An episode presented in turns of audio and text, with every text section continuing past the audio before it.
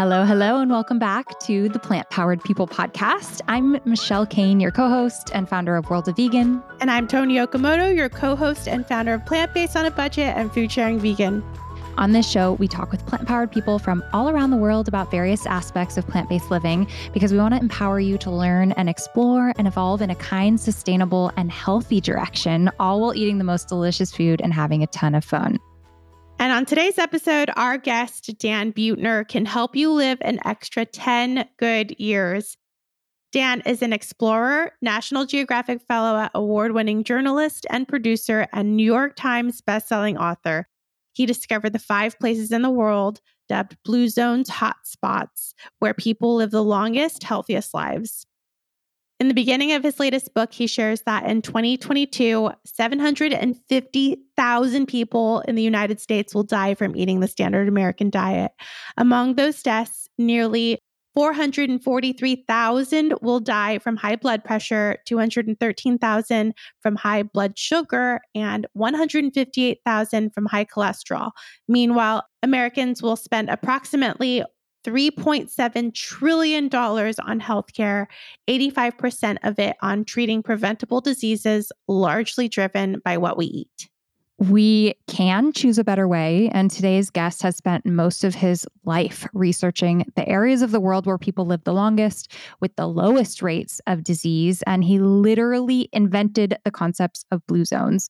This episode is fascinating and will also inspire you to live healthier for sure and perhaps even live a few more years. So we hope you enjoy. But before we jump in, we want to give a huge thank you to our sponsors of this episode, Caraway Home and Yai's Thai.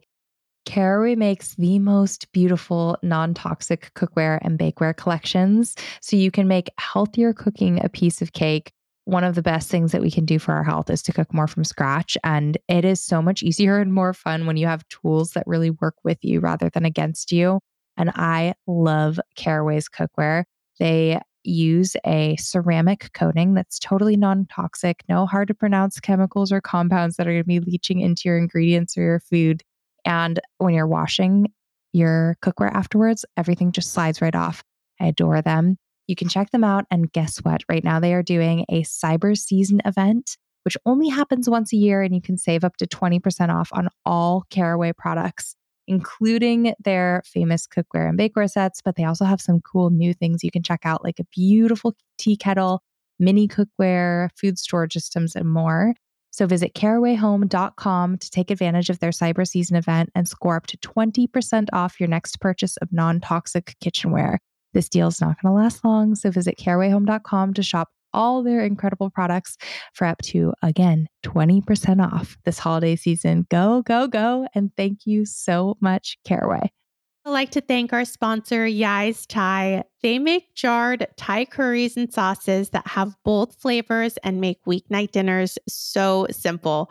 Michelle and I love a good family story surrounding food and appreciate that this company was formed in honor of the co founder, Leland's Yai, which means grandma in Thai. Leland's mother grew up in Thailand and learned to cook from her mother before moving to the United States. And it's so awesome that the recipes are being preserved and passed along through her son and his fiance for us to enjoy in our own homes. They are also delicious, have simple ingredients, and make cooking a healthy and comforting meal after a long day of work so much easier. You can check them out by visiting their website, yaisthai.com. That's Y A I S T H A I.com. And make sure you use the code Plant Power for 20% off of your order. Hi, Dan. Welcome to the Plant Powered People podcast. We're so excited to chat with you today. I think I'm even more excited. Uh, hard to believe. We're really excited. Michelle and I were talking about this all weekend. So we're excited to dive in and chat more all about blue zones and your new book. We find it super fascinating. But before we jump in, we would like you to share what your life was like before you started down the path of researching blue zones.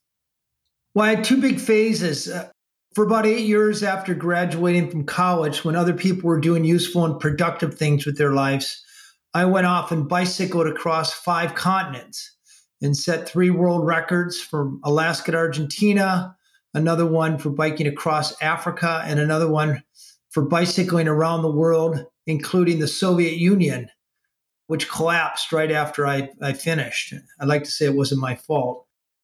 For about eight years, I led an expedition company that uniquely figured out how to harness the wisdom of a huge online audience and the collaboration of top experts to solve ancient mysteries. They were called quests. And uh, I got very good at networking with, with top experts and also taking very complex science and distilling it and simplifying it so average people can understand. And that's been very useful for this Blue Zones work, which I've been doing now for 20 years. And then how did you get there? How did you get to Blue Zones? So I was solving mysteries. I had a, a full time staff of 14 people, and we did two expeditions a year. And uh, we specialize mostly in archaeological mysteries, like why did the Maya civilization collapse?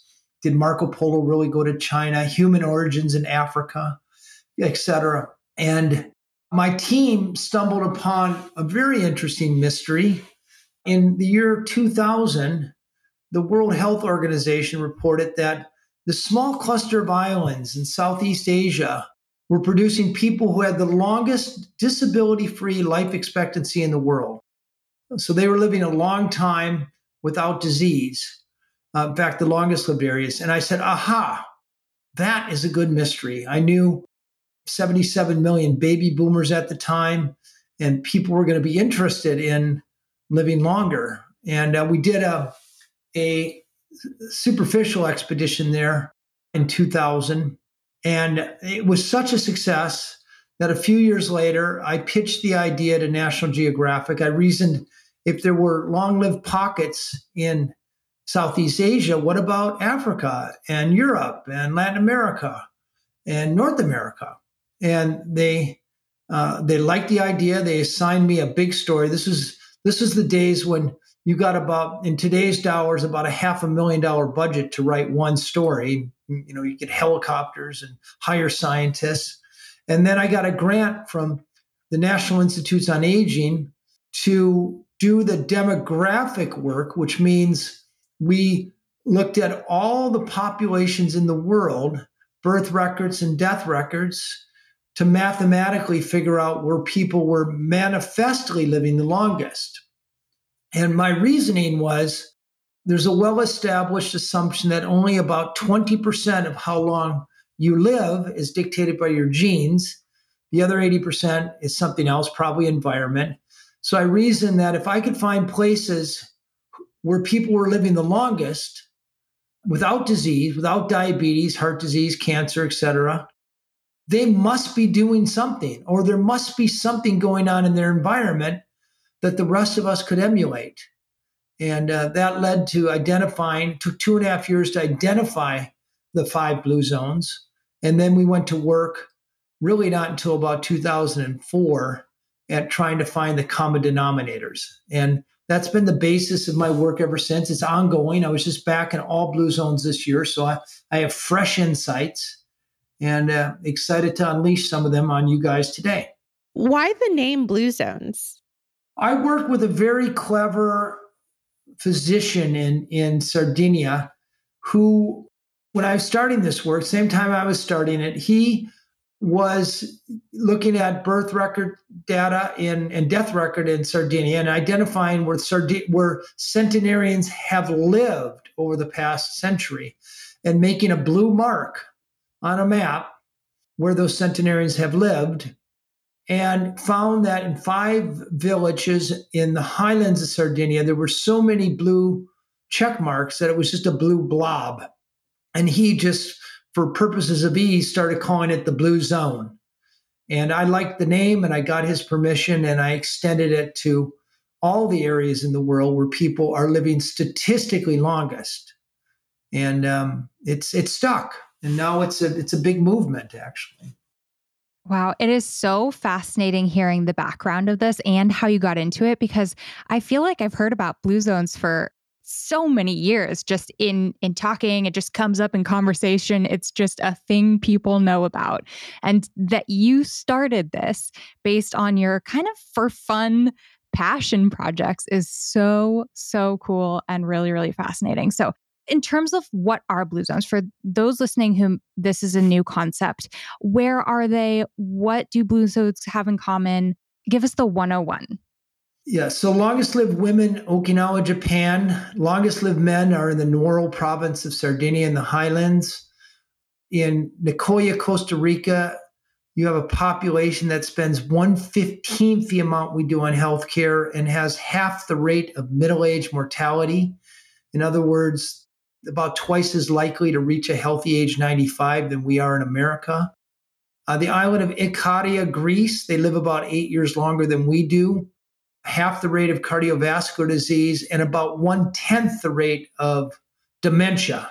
So they're living a long time and staying sharp till the end. And finally, in the United States, among the Seventh day Adventists in Loma Linda, California, here we have Americans living among us who are living almost a decade longer than the rest of us. You know, blue zones, it's used as a geographic uh, term but it's also uh, it's also a a methodology and, and, a brand, for lack of a better. And it's about the process we use to have identified these areas and then carefully, with scientific rigor, distill the common denominators.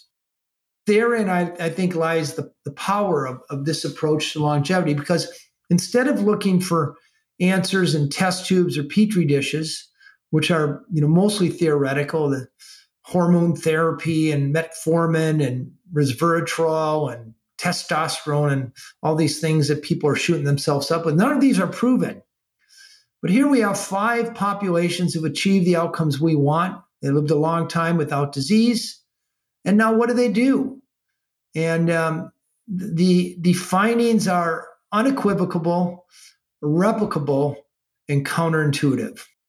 So your life has been dedicated to figuring out what these common denominators are so that the rest of us can learn from that and apply them to our lives. So what do these populations have in common? What are what are the factors? Is it only diet? Well, what are, you know, I think beyond that? Uh, to the to to the uh, theme of your podcast, first of all, they're eating mostly a whole food plant-based diet, 90 to 100% whole food plant-based.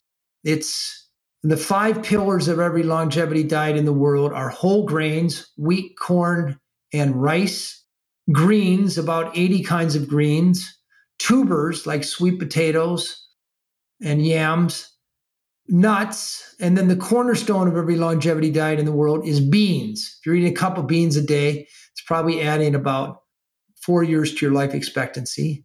Number two, they tend to belong to a faith.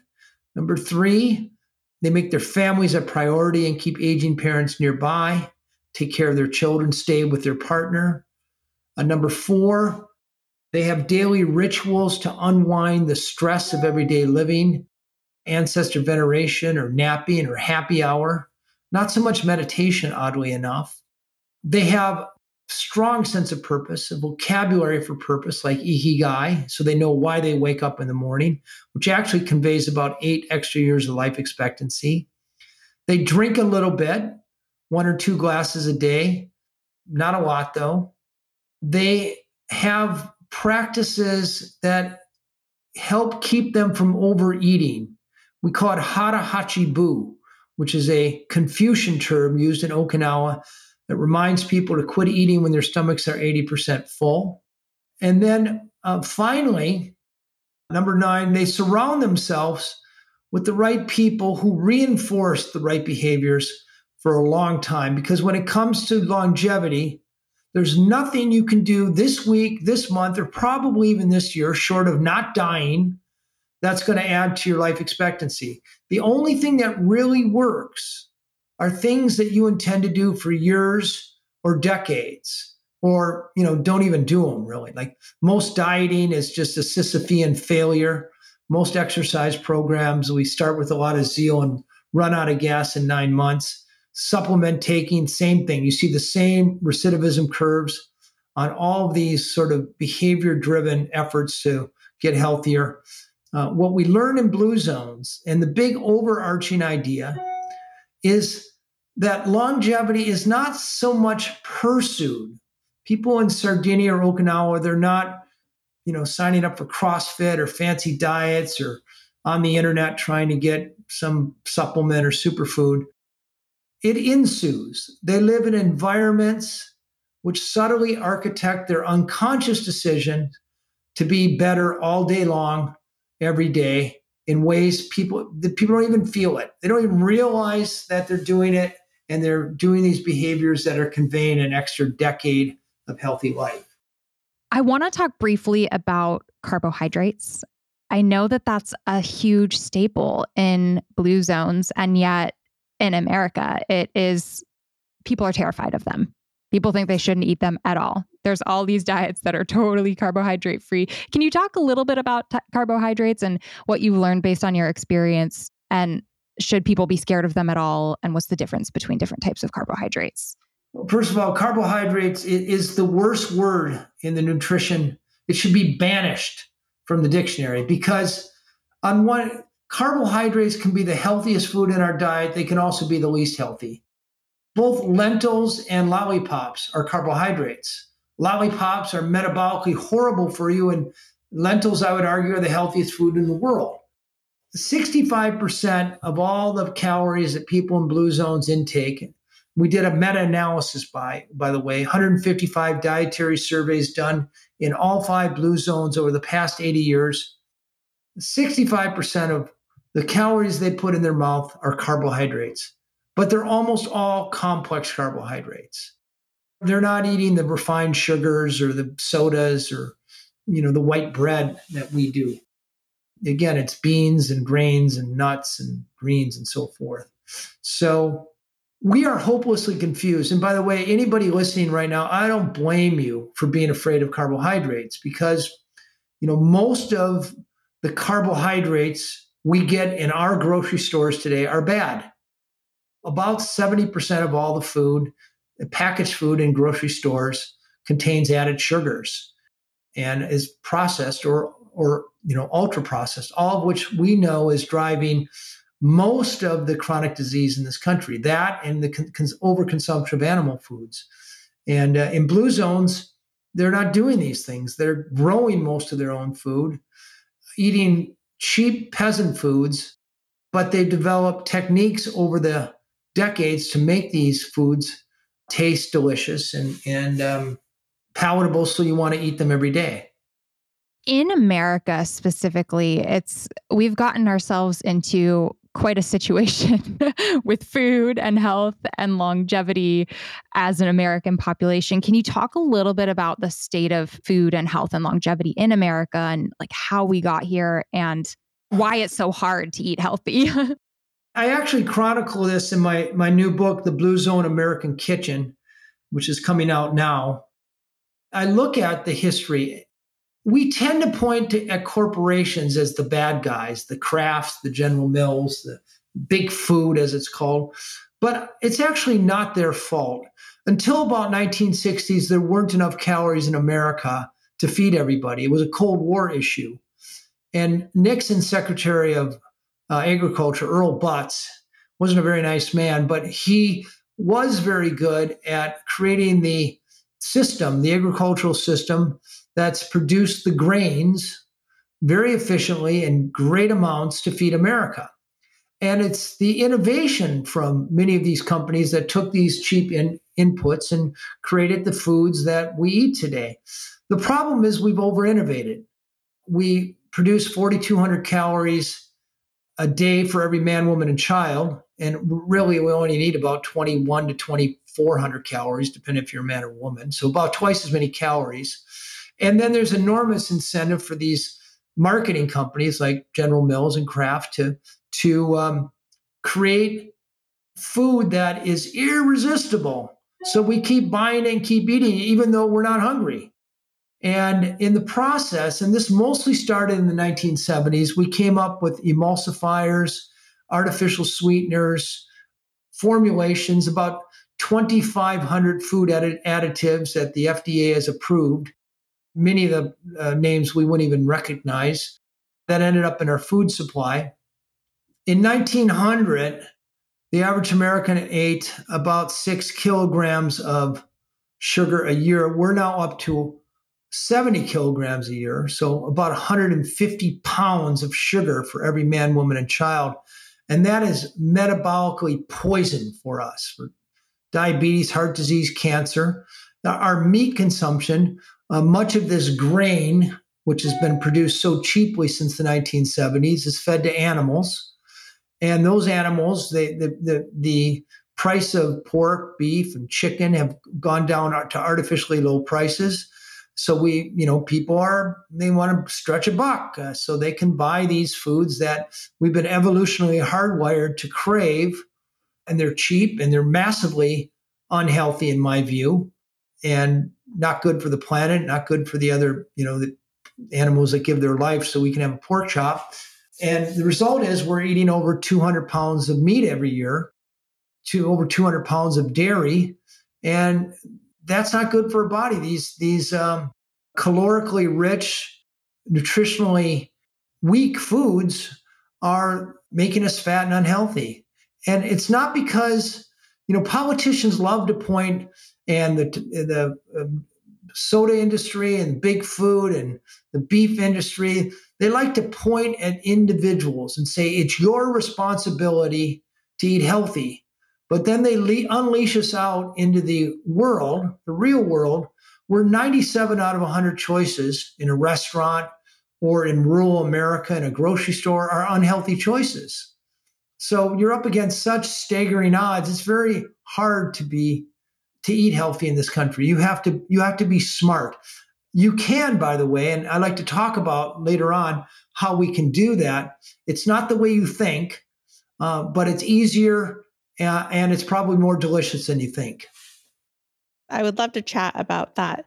But first, I want to go back to your book because I learned a lot. As we mentioned, you've got a new book, The Blue Zones American Kitchen. We're excited for people to go pick that up. And in that book, you talk a lot about really, really shocking statistics about 750,000 people in the United States dying from a standard American diet. And you go into details about how many of those deaths are from high blood pressure or high blood sugar or high cholesterol. And I'm wondering why you think that is. If we have the information, if maybe someone is listening to this podcast or even me, I eat I enjoy a candy. I enjoy things that I know are bad for me. Uh, why do you think it is that we're not taking this information so seriously and we're waiting until we get a knock from the Grim Reaper and the doctor is telling us, hey, if you don't make a change, you are going to die in six months?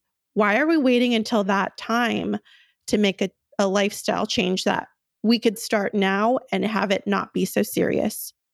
Because the odds are so catastrophically stacked against us. So we are genetically hardwired to crave fat, sugar, and salt and eat those as much as we can because for 99% of human history, there weren't enough calories to go around. So we'd have to eat anything we could you know, rodents and grubs and, and anything we could forage for. So now uh, we live we we evolved in a, an environment of hardships and scarcity. And now we live in this environment of, of overabundance and ease. So uh, you know you can know all day long that you're not supposed to eat a snickers. And i know you should eat a snickers. I know i should eat a snickers. But I'm starving and I, I, I go pick up my laundry and there's a vending machine. I go change my oil. There's another vending machine. I go get my diabetes. I'm not on diabetes, but don't have diabetes. But where you go get your diabetes medicine, there's a gauntlet of candy bars like Snicker bar. Discipline is a good thing, but discipline is a muscle. Muscles fatigue, and pretty soon you're reaching for that that candy bar over 50% of all retail outlets in the United States, from where you get your oil change to where you pick up your diabetes medicine.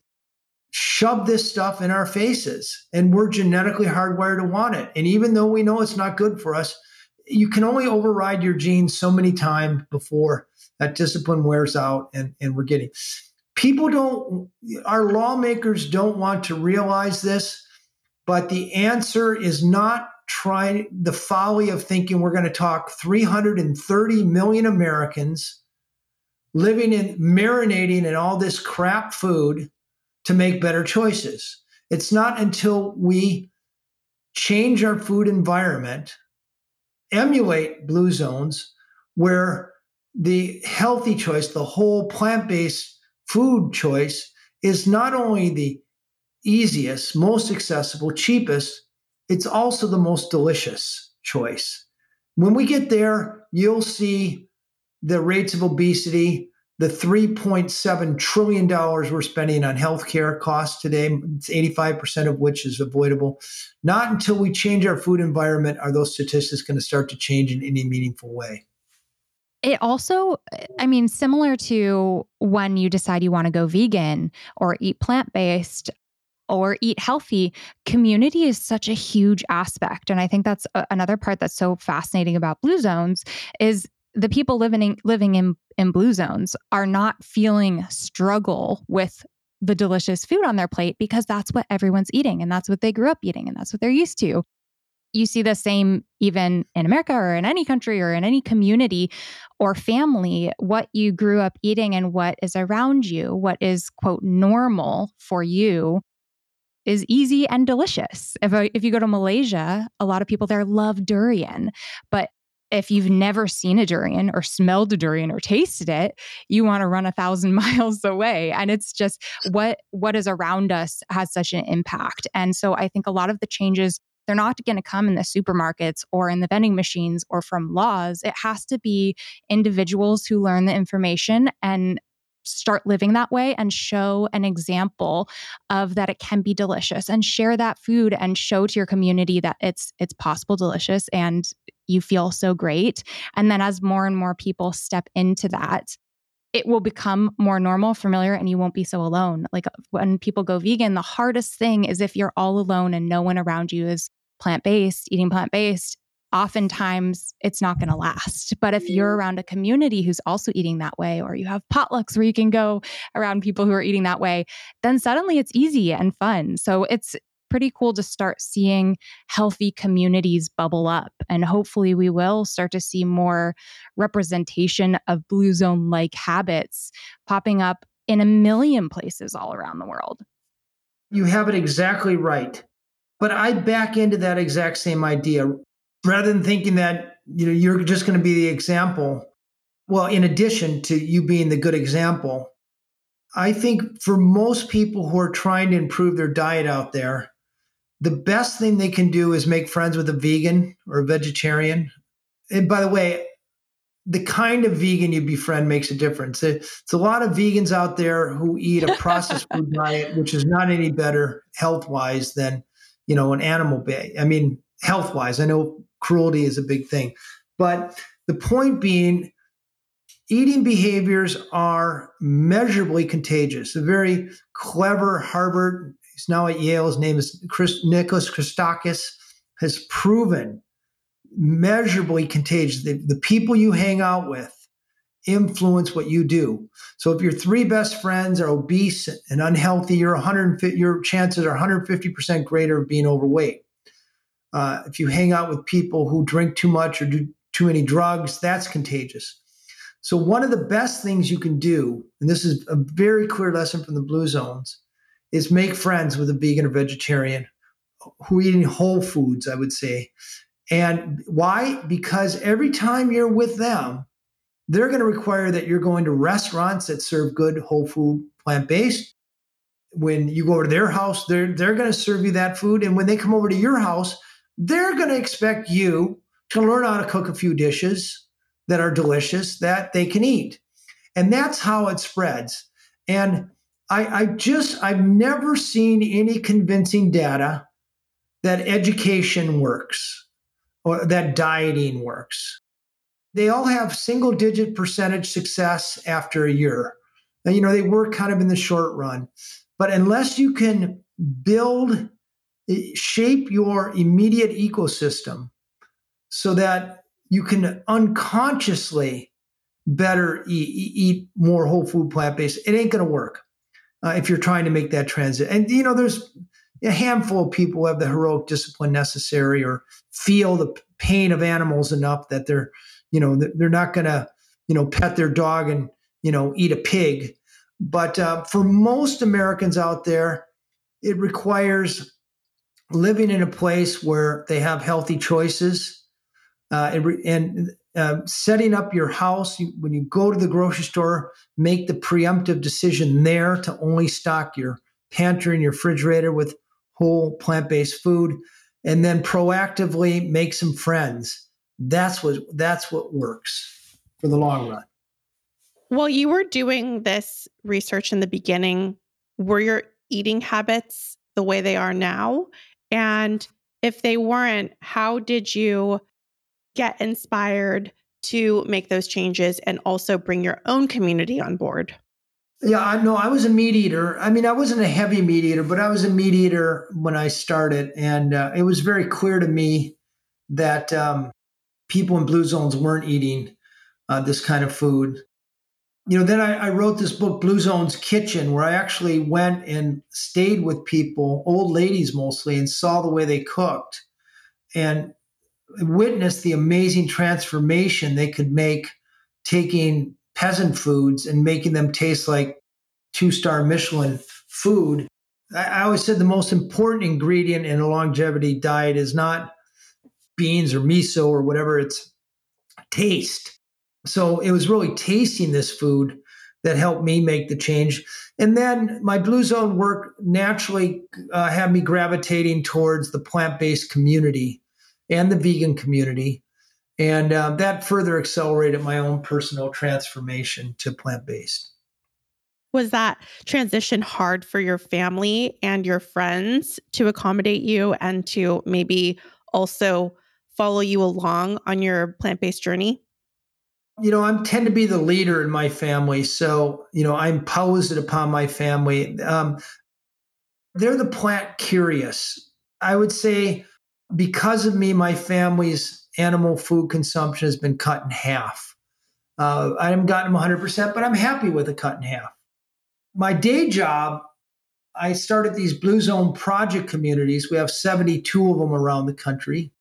And uh, I have a full time staff of almost 200 people who help influence municipal policy to favor healthy food over junk food and junk food advertising. And we give Blue Zone certification to schools, restaurants, grocery stores, workplaces, and churches that go processed, I mean, that go away from processed food towards whole plant based. And I have found over and over again that if you shape people's environment so the delicious, healthy choice is easy and affordable, people will do it. And in every one of those cities, we've seen their obesity rate go down so it's possible, but it's just uh, taking the right approach. The wrong approach is wagging your finger at people, telling them you're a bad person if you don't eat this way. And the right person, the right way to do it is to make it easy for them, make it delicious for them, and set up their environment so it becomes mindless for them. Michelle and I couldn't agree more we see the most change in being kind and compassionate and uh, meeting people where they are. And a lot of our listeners here have that same philosophy. So thank you for continuing to amplify that message. What are the best things that people can do to increase their chances to live longer? Say someone here is still eating the occasional McDonald's and they are very busy, they have a family. What are some easy ways to start moving toward a Blue Zones diet? First thing is rather than taking the time, effort, and money to go to start dieting, go out and buy yourself a good plant based cookbook you know, I have this new one, Blue Zones American Kitchen, 100 recipes, lived 100, but there's lots of other good ones. How Not to Die is, has a good one. The Shares Eyes have a great one. And page through it with your family. Identify one recipe a week that you're going to cook get the necessary equipment. Most of the diet, most of these recipes only require a, a crock pot or an Instapot. You don't have to have fancy cookery. And um, make it with your family. And once you find a half a dozen dishes that your family loves, my job is done. Your job is done because as long as they taste it, we know they've actually made it, they have the skills, they have the equipment to make it. It tends to be a cruising altitude. They're going to eat it over and over again because the, the, they'll have that, that memory of taste. I think that's one of the most powerful things they can do.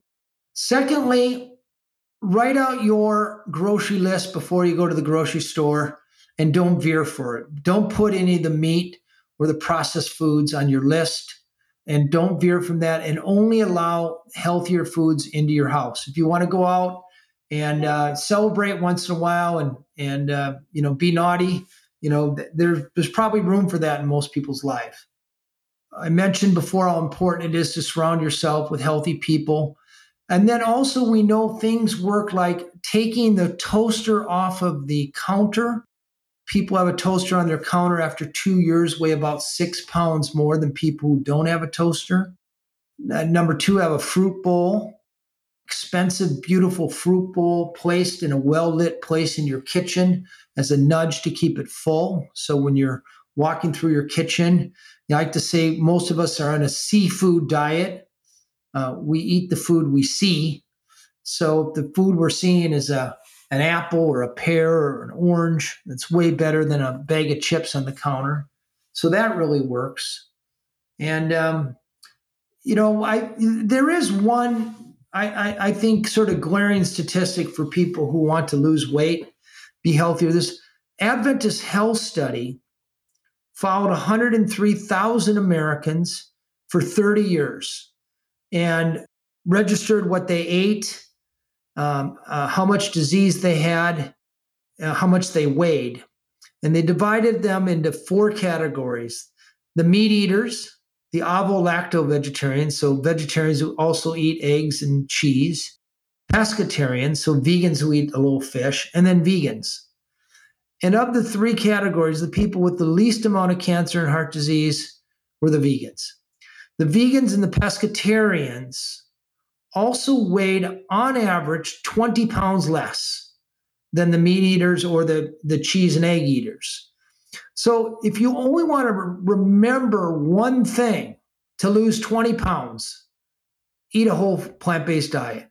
That's all you have to remember. It makes it easy for people. You don't have to weigh your food. You don't have to see if it's got high or low alkaline.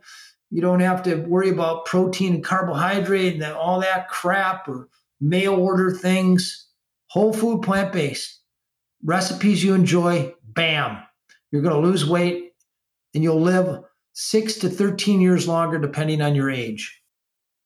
I really love what you share about finding a half a dozen healthy meals that you love. I haven't heard of it. I, have never heard it phrased that way before. And that really resonated with me because personally, I lean more heavily than I'd like into comfort foods. And I'm trying to find a more sustainable way to incorporate health into my family's meals. But I have a toddler, he's really picky. And so sometimes it just feels impossible to serve something other than pasta, but or tofu, or just like the few things that we have that I know he loves. But thinking about that makes it so much more manageable. Like I can try three dozen recipes to find six that he really loves that are diverse and incorporate vegetables and grain and grains and legumes and all the healthy things. Um, so that just makes it feel really doable to me. I think that's a great challenge to give everybody listening is to try recipes for the next month and find six, a half a dozen that you love, and then put the ingredients for those on your shopping list regularly or print out the recipe and keep it in your kitchen. Make it make it a weekly recipe. Pick a day that you make that every week to like really solidify it into your life and you know it's something that you love and it will become easy seamless and mindless. I really i really love that that you shared that uh, i think that's michelle i'll give you another tip for your toddler. This is evidence based by the way. Kids, little kids like different fruits and vegetables. They may hate cruciferous vegetables like broccoli, but love things like carrots. So the trick is before you feed them, when they're hungry, you take those little tiny one ounce cups and you chop up a variety of fruits and vegetables. Or if you just want to give them vegetables, carrots in one and, and uh, celery and little pieces of broccoli and green red pepper and put that in front of your toddler and watch him or her and see what they naturally gravitate to. And then they, they might not touch one of them. The things they like to eat, then make note of that and make food with those vegetables in. That's how, that, so you remove the sort of friction of getting them to, to uh, you know, forcing something they're not going to like. And um, that, that, that was a study done out of Yale. And um, it really works. I love that. I'm definitely going to try that. And I've also like I'll I'll I'll serve something to Graham that he doesn't touch. Like I'll use peas an example, even though he loves peas. I'll put them on his plate. He won't touch them. The next day, or like a few days later, I'll put them on his plate again. Doesn't touch them. A few days later, I put it on his plate again, and he starts eating them. So uh, the other thing for any parents well, if you fed your child for three days, probably he might. but like sometimes p- kids are weirded out by things they've never seen before, things they've never tried before. I hope yeah. that everyone has had peas because that's like the easiest basic. But um, making it familiar, making sure you're modeling it is makes such a big a big difference. So don't give up on something just because kids don't try it the first time. But I also love figure out what they really really enjoy and incorporating that. That is such a good tip. I want to talk for a second. I mean, you traveled the world, and a lot of what you found in your research is that different areas areas of the world have diets that more closely align with like the blue zone way of eating. So how how would you say different cultural diets compare and is there anything we should take note from that? How they how do they compare? What do you mean by that? Like the standard American diet, not great. No, almost nothing aligns. We're not eating whole foods, but what about in Japan? Like in like a typical meal in Japan oftentimes is uh, incorporating a lot of whole foods. So are there like cultural foods or ways of eating that we should take note of or that that it's just kind of fascinating to learn naturally incorporate so many more healthy foods? Yeah, well, essentially now the poorest people in, in, the world, not in America, but in the world, are eating the healthiest diets as a rule. So in India and Africa, because they tend to be basic food inputs like grains and beans and and they can't afford the meat, they can't afford the processed foods. Of course, the Mediterranean uh, pattern is, is shown to be very beneficial. Um, there's an area in India that has the lowest rate of Alzheimer's disease. They also eat a ton of beans. Um, but sadly, the standard American diet is washing across the planet like a cancer, and uh, it's tanking a lot of the blue zones. Um, you know that until um, for you know most of my lifetime, it was malnutrition that killed most of the people prematurely in the world. Now, most of the people who die in the world, the 8 billion or so people, will die of overnutrition. They'll die of obesity or be or metabolic disease from eating too many calories and too many crappy calories. So the world's not going in the right direction. It is so sad. It's so sad being an American, knowing the impact that our country's food system is now having on the whole world, many of those places which used to be uh, pretty healthful naturally in their diets. So it, I, on behalf of a, uh, this country, I'm so sorry to everybody mm-hmm. um, who's impacted by that because it is everybody and our families and our family members who we lose too soon. So thank you so much for sharing this work. You've been sharing this message for a long time. Are there rays of hope? And where do you see the shift going? Are you seeing changes being made or communities or individuals sprout up that that makes you feel like there is hope for having a a, a health, more healthy human population in the future? Yeah, well, I think there the federal government hasn't woken up to smell the cappuccino yet. But there are lots of cities Fort Worth, Texas, um, Naples, Florida, the whole island of Hawaii, the beach cities of California. These are all Blue Zone project cities. Uh, Albert Lea, Minnesota, the very first ones, who have undertaken a five year project where the public and the private sector come together. They do a deep analysis of their current environment. Uh, they look at the policies that have worked elsewhere at creating a healthier food environment and they um, pass the ones that are the most effective and feasible um, the, we're the where we're going to see the the best change is at the municipal level right now, and um, there are several cities around America that are, are are, are are really far ahead.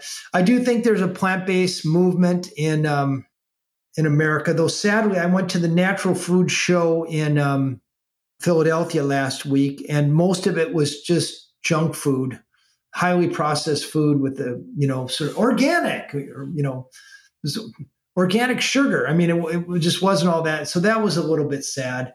Um, when when a company comes along and offers delicious whole food plant-based ready to eat meals americans will start to eat it i think and you'll see a big change then well, thank you so much for coming on and sharing all about blue zones and ways people can live longer. Where can people find you? Where can people buy your new book?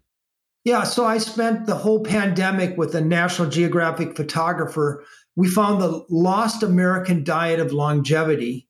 The book is called The Blue Zone American Diet. It's 100 recipes to live to 100. It's awful like a it's like a coffee table book. And it's also part science writing and that's available on Amazon right now, or ideally your local bookshop. That comes out December 6th.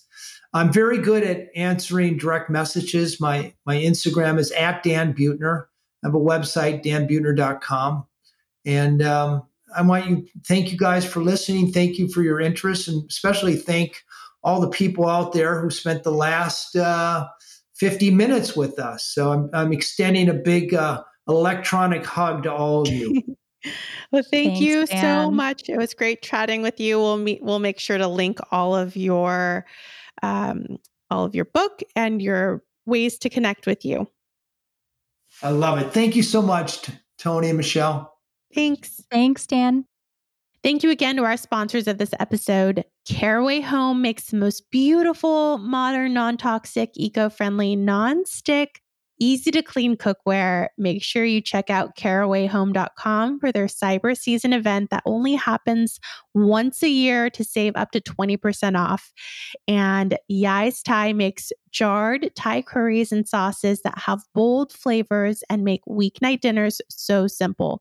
You can find them at yaisthai.com. That's Y A I S T H A I dot com and make sure to use the code Plant Power for 20% off of your order.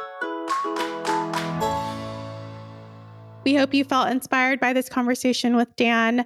The reality is that people can hear this all day long, but actually making the habit changes is not something that many people do. So let this be your friendly nudge for you and for the people you love and for me and Michelle uh, to incorporate some of this knowledge into our lifestyles and everyday choices. Even small changes and shifts can really, really add up over time. And uh, we all want to spend some more years of our lives with our loved ones.